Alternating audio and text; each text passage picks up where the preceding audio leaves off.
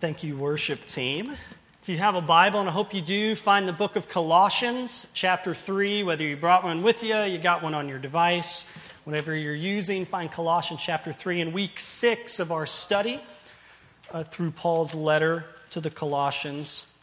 As you find it, let me just say thank you to those of you who give and support this ministry. I don't know if you saw, but our building debt is now below uh, where it's been in the past. I'm really excited. I, I, can see the light at the end of the tunnel on that, can't I? So that's exciting. Thank you for y'all who give and support this ministry. Even in the midst of COVID, uh, your giving is being stewarded and used to make the gospel known in Cadiz and beyond, and to make an impact for God's kingdom here and now. So thank you again for doing that. We very much appreciate it. And if you're giving with us this morning, again, I'll just remind you on, on your way out, there'll be a bucket right by the door as you exit where you can drop those tithes and those offerings in uh, so that they may be used and, and used outside of these walls to make an impact uh, for God's kingdom. Colossians chapter 3, we'll be looking together from verses 1 to 11.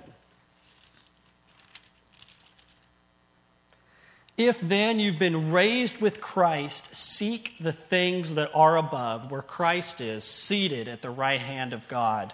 Set your mind on things that are above, not on things that are on earth. For you have died, and your life is hidden with Christ in God. When Christ, who is your life, appears, then you also will be with then you also will appear with him in glory. Put to death, therefore, what is earthly in you sexual immorality, impurity, passion, evil desires, and covetousness, which is idolatry. On account of these, the wrath of God is coming. In these you too once walked when you were living in them, but now you have put them all away anger, wrath malice, slander, and obscene talk from your mouth. Do not lie to one another, seeing that you've put off the old self with its practices and have put on the new self, which is being renewed in the knowledge after the image of its creator. Here there is not Jew and Greek, circumcised and uncircumcised, barbarian, Scythian, slave free, but Christ is all and in all. This is the word of God. Sometimes order means everything. I'm a guy who's all about his routine. Every day, before I walk out the door, I got to check phone, wallet, money, keys, everything I need. I've got to check it, and I have to do it in a certain order or I get all thrown off. I can get so thrown off sometimes. I was once driving down the road. I was in, I was in a rush, forgot to check on all stuff. I was driving down the road and began to wonder why I didn't feel my keys in my pocket and began to just freak out and go, oh no, I left my car keys at home. I need to turn the car around.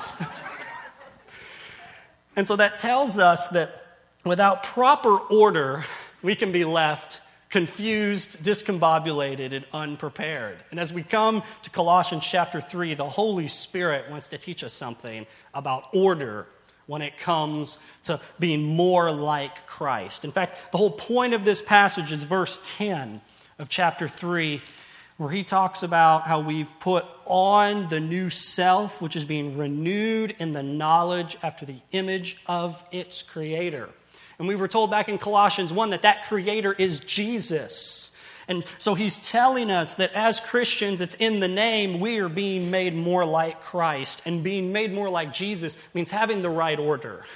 It means having a certain way in which we do this. And the Holy Spirit prescribes for us two steps. And, he, and he's emphasizing that these steps must be done in this order that first, we must meditate on Christ, and then second, we must then murder our sin.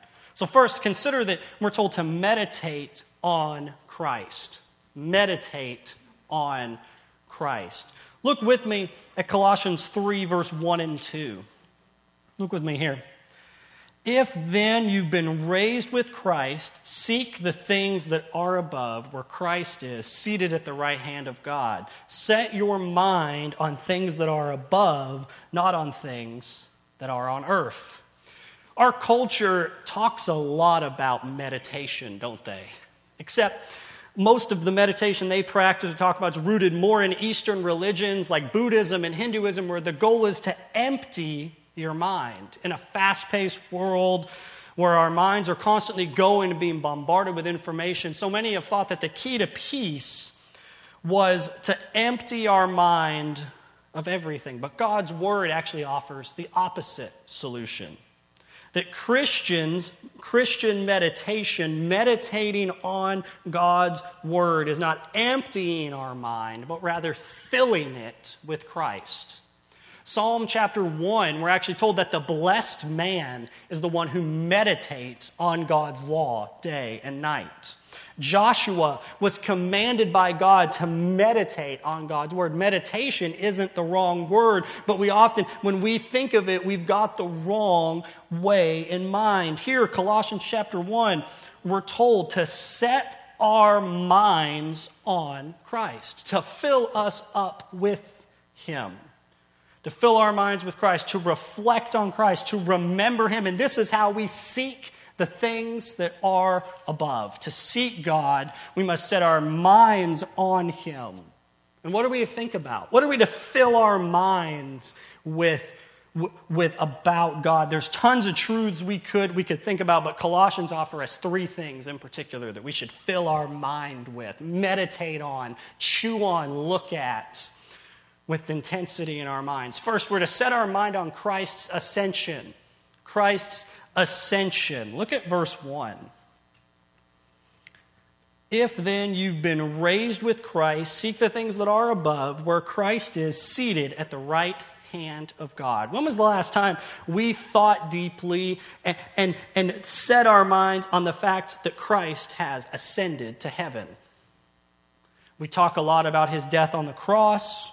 We talk a ton about his burial and his resurrection, but it didn't end there, did it? Jesus ascended, he rose into heaven, and he now reigns from heaven at the right hand of God. And notice that verse 1 tells us that from heaven Christ is now seated, that his work is finished. The book of Hebrews offers us an incredible contrast where it says this Hebrews chapter 10, verse 11 and 12. And every priest stands daily at his service, offering repeatedly the same sacrifices which can never take away sins.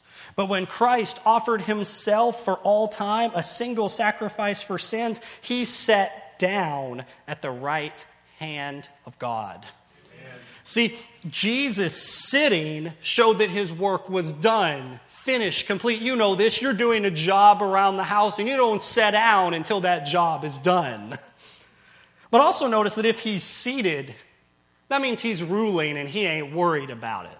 Whatever you might be worried about, he's seated at the right hand of God, a place of authority and power. And when a king is seated, a king is not shaken.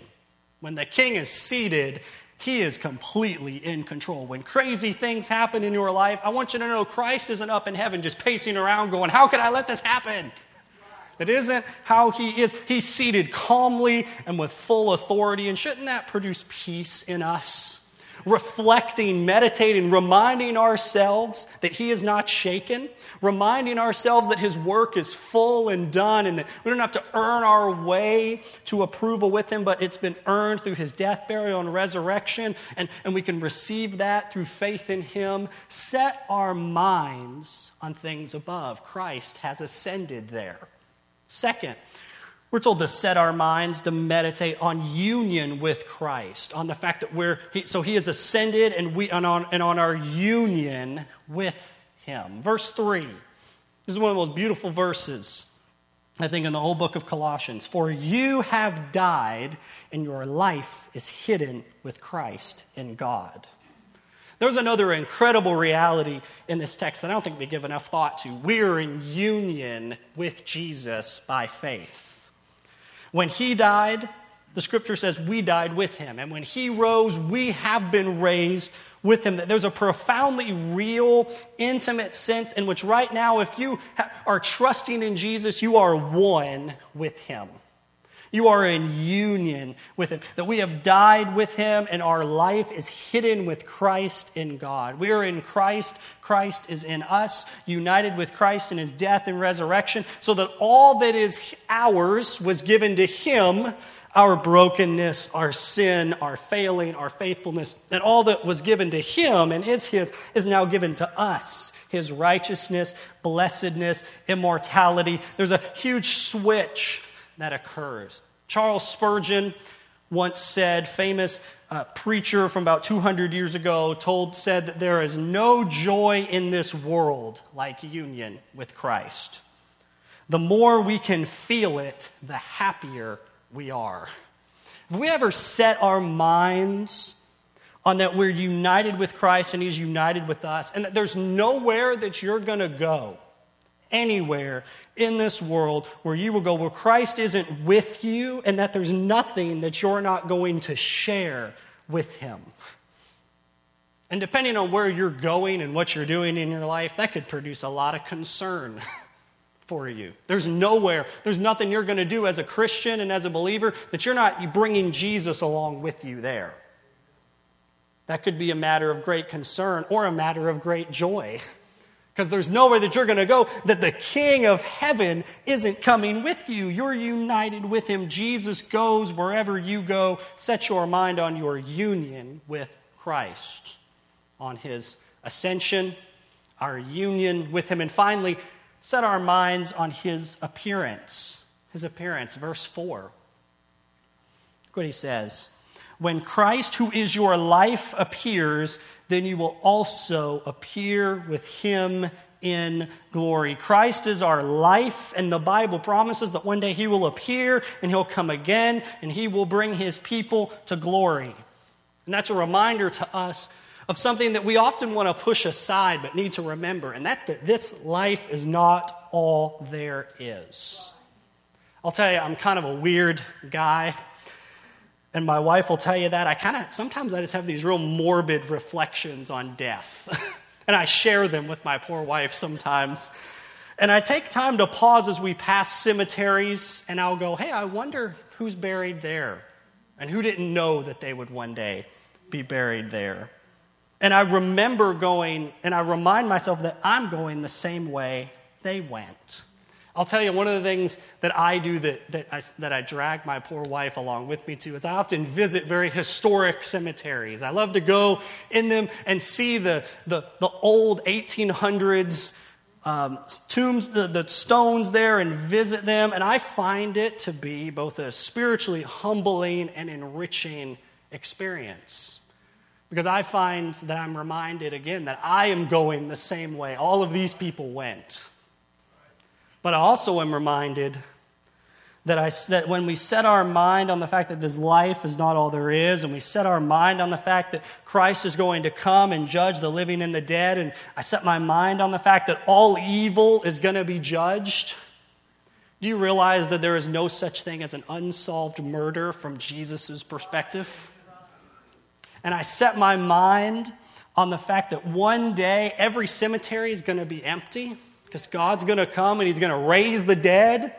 And there ain't going to be any need for them anymore. We'll probably put, put something else there in the world to come. We're going to dwell in glory on a new heavens and a new earth. That's something to set our mind on. And it's also to set our mind on those who are outside of Christ don't have this hope awaiting them but have an eternity separated from Christ, an eternal death in a real place called hell. Friends, we need to set our minds on the fact that this life is not all there is. We get so caught up in what's right here when there's so much more beyond here. I long for the day when my Savior appears and my faith becomes sight. Have we set our mind, our hope, our all on His appearing? We are to set our mind there. Christ likeness begins with meditating on Christ, but it doesn't happen just by setting our mind there. That's the first step. That's the first thing we must do to be like Jesus is to look at Jesus, to look at him, reflect on him, meditate on him, trust his promises. But we also then, after doing that, we get to work. Christ's likeness remi- requires us to meditate on Christ, but also, second, to murder our sin. Murder our sin. I know that's a strong word. It sounds very drastic, but that's actually the language Paul uses here. Look at verse 5. Put to death, therefore, what's earthly in you. First, notice that command to put to death. The original language is literally make it dead. Whatever it takes, make it dead. But also, notice the therefore. Paul is connecting the previous section about meditating and setting our mind on Christ with this next section uh, on killing and putting to death our sin. What you set your mind on directly impacts how you live your life. What you set your mind on directly impacts how you live your life. In fact, Paul is serious about getting this order correct. So many of us want to buckle up our bootstraps and try to do it all on our own in our own power. But he says, first, set your mind on Christ before you set your mind on holiness. Set your look to Christ before you look to defeating sin. The old Puritans would say you vivify or you come alive and worship before you mortify or put to death the deeds of the flesh. While Paul has all sin in mind here, he's going to get specific. And he targets three specific sins, and in doing so, he's going to be unpopular with many in our culture and maybe even many in this room. Paul didn't have in mind that he wanted to be praised by the culture. The Holy Spirit calls us through this text to be countercultural and to put some things that our culture may even see as valuable and good to death, and to do it by looking to Christ and getting to work and putting them to death. In fact, Paul says we can't grow to be like Jesus until we know that these things that our culture may think are not a big deal are actually barriers, sins, and enemies that will keep us from this goal. Colossians 3 first tells us to put to death our sexual sin. Put to death, murder, put to death your sexual sin. Notice verse 5.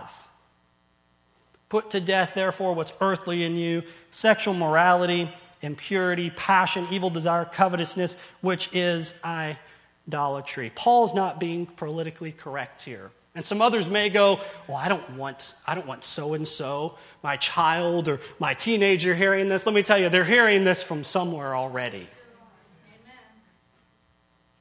And Paul here is speaking when he says sexual morality, he's using a Greek word called porneia, which you can see where some English things get their name from this.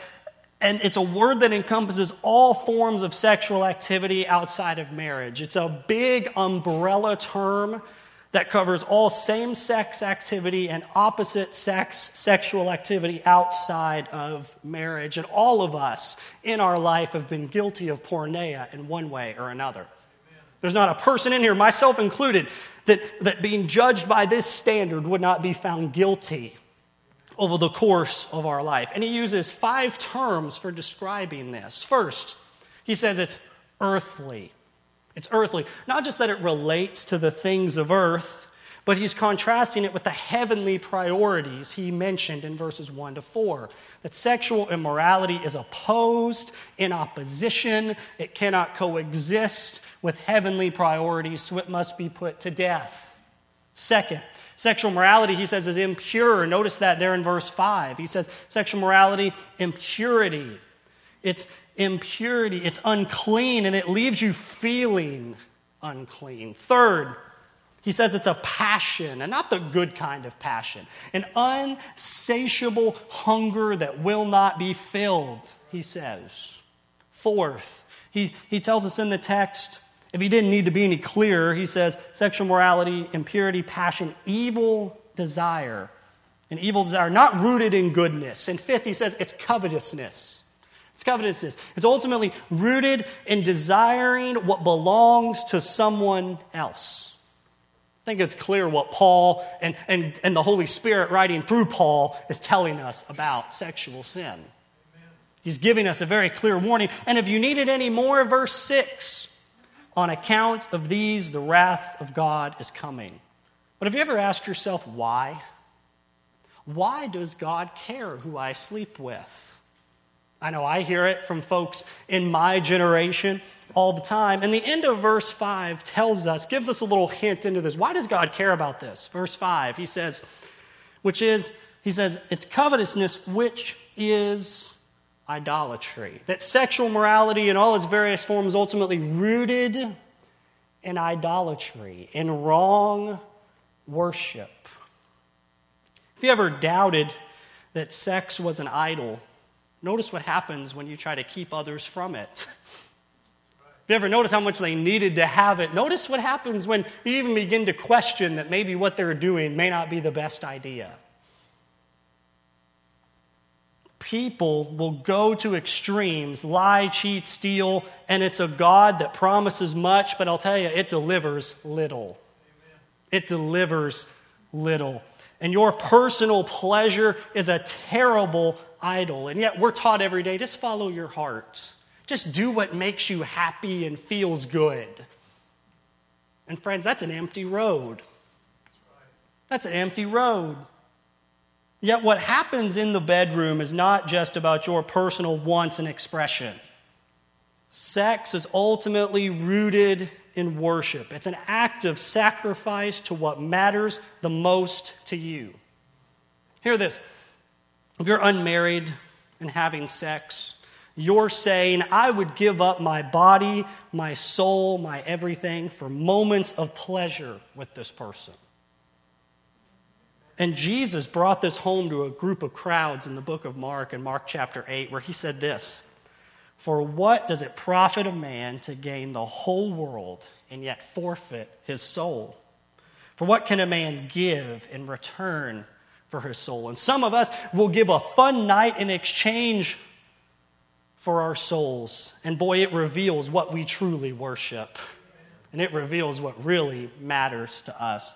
And to the married, hear me, this isn't just a sermon to the single people. To the married folks in the room, by consistently loving and pursuing your spouse, you're sacrificing too. You're saying that, like Jesus, died and gave himself for his people, I will, I will give myself for the commitment I made, I promised, and there's going to be no one else who's going to have this. You have all of it, and no one else has it. God has created this good gift. Sex is a good gift, and it only becomes a bad thing when we misuse it and make it a God thing. It's much like fire, where fire is great when it's in the fireplace, but when you put it on the couch, you start having some problems. Sex is sacrifice.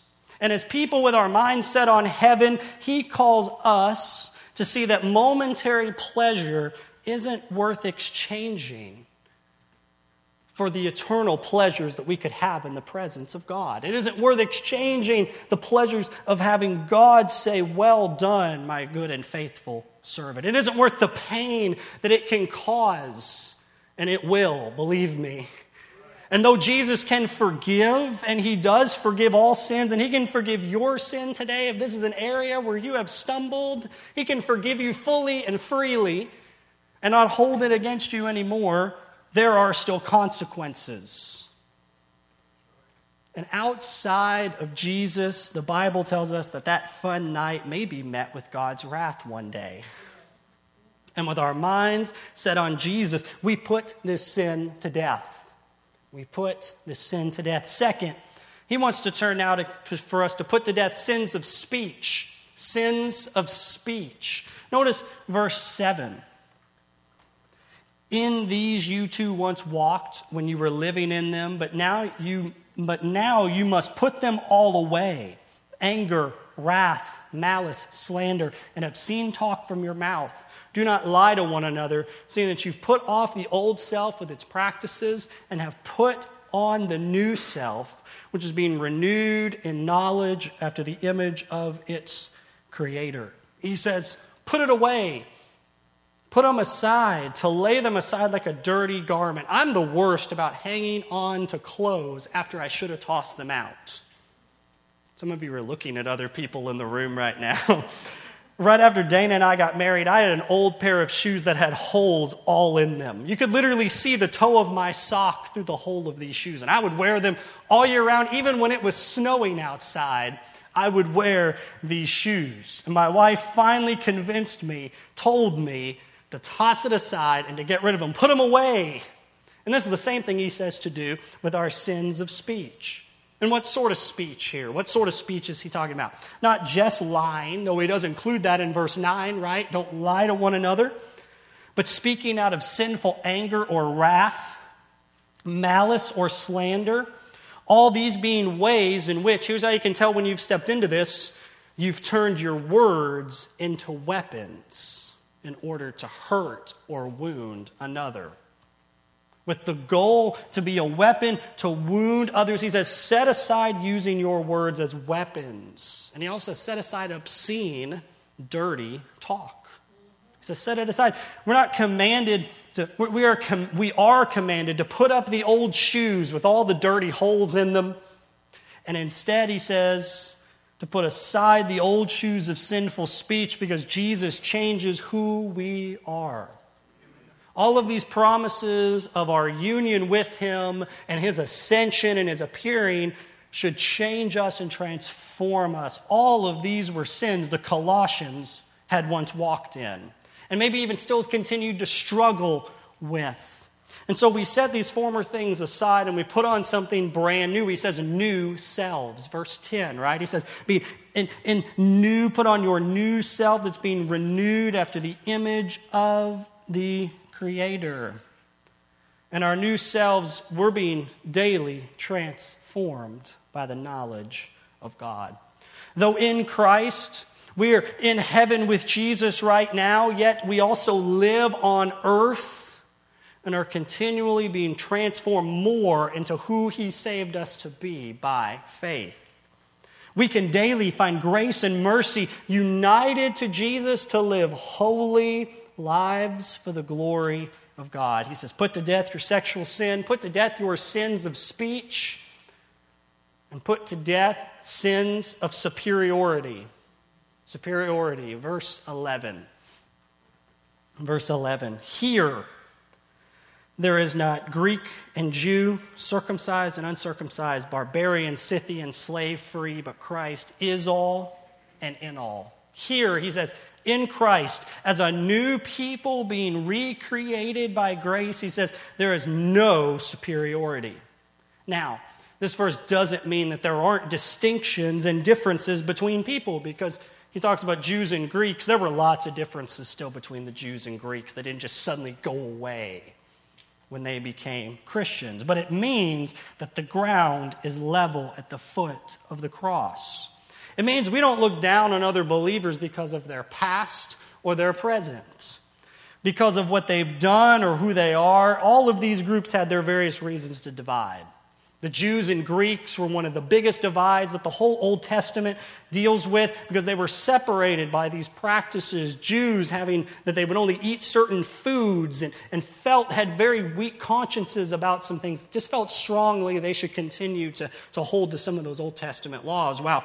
The, the Greeks were over there eating meat and coming from pagan and idolatrous backgrounds, and there was all these temptations to judge and to divide and to fight even over circumcision and uncircumcision.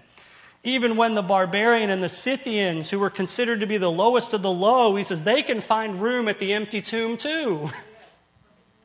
And he says there's no superior, superiority. It could be possible to see ourselves as better than the guy down the road, down the row from us. It's possible that we're tempted to think that we are somehow better than they are because we know their story. But he says isn't Christ all and in all? Isn't he in all believers and isn't he the most important thing? Because our unity, hear me, isn't uniformity. It doesn't mean we all wear the same clothes, talk the same way, look the same way, have all the same interests. No, our unity isn't uniformity. We aren't the same in every detail, but in the gospel, we share a union with the same Jesus, and thus we're united together with him. And as a church, God intends to say something to the world. God intends to say that there's something supernatural that's going on here because we have all these different people from all these different backgrounds that are united together by one person, by Jesus Christ. Friends, do you feel superior to others in these walls? Or maybe do you even subtly feel superior sometimes to the sinners? Notice the air quotes, the sinners outside of these walls. Jesus wants to bring us down a notch and tell us that the ground is level at the foot of the cross.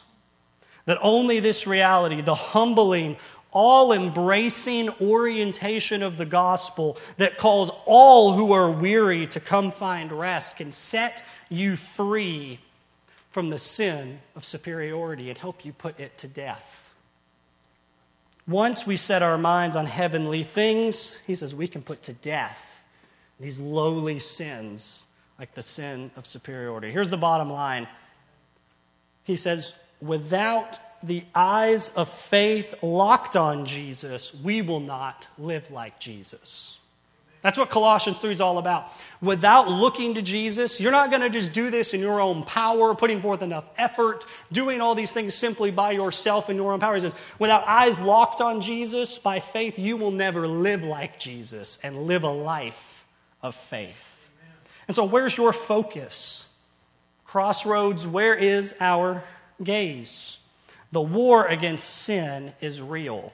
We must be intentional in our warfare. Let me say, for those who struggle in this room with pornography or who may be struggling with sexual sin in their life, I want you to know that this sermon is a call to step into the light, to confess your sin, and to get accountability maybe some software on your computer like Covenant Eyes, or, or some accountability with brothers and sisters who can hold you accountable on this.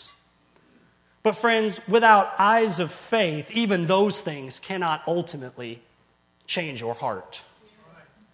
I want you to know that if that's something you're struggling with, this isn't a place where you'll receive judgment, but it's a place where we will warn you about what the Bible clearly says about this, and we'll help you and walk beside you on the road to healing and wholeness and rescue and, and joy forevermore in the presence of God. But without Christ, you can restrain your sin, but you cannot kill it, because only Jesus can change your heart. And I would warn again that John Owen, who's this old school no, he didn't play around. This Puritan from back in the 1600s said, Be killing your sin, or it be killing you. And he gives a strong warning to us that this is important. We, we must be intentional to come forward into the light today, whoever you are. You can fill out a card, drop it on your way. You can talk to me or to someone here that you respect and just say, I'm struggling. And we'll pray with you. We want to walk beside you toward restoration and healing and wholeness in Jesus. We must also be intentional in taming our tongues. It's so easy to speak without thinking and to attack others. And one way we can fight this sin or any sin is to find a few verses in the Bible, or even you, you, may be noticing we've been putting some memory verses on the bottom of your notes every week. Those are things for you to just memorize and to reflect on each week, maybe to try to commit to memory to fill your mind with truth to go, okay, I'm tempted to say this. Let me think on that Christ is my life and he's going to appear. And when I want to say this right now, or to go, my life is hidden with Christ in God. Let me hold to that instead of spouting off this long response to this person on Facebook. For taming your tongue and ultimately changing your tongue, maybe look at the book of Colossians, the book of James, the book of Proverbs, but find you some verses that you can cling to, some truths from God's word. Maybe even there's a proverb that tells us that the wise man, that the man is considered wise until he opens his mouth. I have braced to that verse. And so if I seem sometimes really quiet, it's because I want you to think I'm really smart. So cling to that. Hold to those verses. Find those. Line them up. Memorize them. Put them next to your computer. Put them on your phone, lock screen, whatever it would take to have you look to that instead of speaking and using our words as weapons. Finally, sin, the sin of superiority is alive and well. Whether it be issues of race, class, culture, or onward, we have real work to do in this area. And this isn't a political statement at all, this is simply true. And that's why we need to look to Jesus. Because, friends, before he was a resurrected king, he was a humble servant. He bowed low enough He lived rejected by the world. And so that means, friends, He can reach any of you, no matter how low you may feel. No matter how rejected you may feel, no matter if you feel like you're the lowest of the low and that no one in the world could ever understand you, let me tell you, the Son of Man didn't have a place to lay his head that the very people he came to save put him up on a cross. He knows what it feels like to be despised and rejected by men. And we can look to him to find life. So, as we seek to be more like Jesus, let's make sure we have the order right. Let's make sure we set our eyes on him before we set our sights on freedom from sin. Make it a routine in your life to look to Jesus before heading into whatever battles you may face this week or this day or in your life ahead. Oh, what hope we have. All of us here are works in progress. Your pastor included is a work in progress. And God has promised, though, to get us to the finish line. We may sometimes get into thinking that we left our keys at home, but His promises and His grace will sustain us. Look again with me at verse 3 and 4 of Colossians 3. For you have died, and your life is hidden with Christ in God. See this when Christ, who is your life, appears, then you will appear with Him in glory. He has an end point. He who began a good work in you will bring it forth to the day of completion. That if He is working on you, friends, let me tell you, there's going to be a day when He's done with that. When you get to heaven or He resurrects and He resurrects us from the grave, when, when we're standing in a new heavens and a new earth, and He's going to be done with His work in you, and you're going to be done with these struggles with sin, there's a day coming. And that's why we can press forward with our eyes set on that in faith and do war against our sin. Let's stand together and let's pray. Father in heaven, you are good. Father in heaven, thank you that, that you have sent your Son who's ascended into heaven and brought us with him there, that we're seated at the right hand of God with him, because we're in union with him, and that there's one day where you're going to appear and bring us to be with you in glory, and we long for that day. We ask that you'd come soon, Lord Jesus help us with our eyes set there to do war against our sin. It may not be, pos- it may not be popular in the world that we're in to speak about sexual sin or sins of speech or sins of superiority, but we ask that you would help us to fight this sin. Help us to set our eyes on you. Just capture our gaze and make our joy new And you. Set people free in this room as we respond in worship this morning. And we ask and we pray this all in Jesus' name. Amen.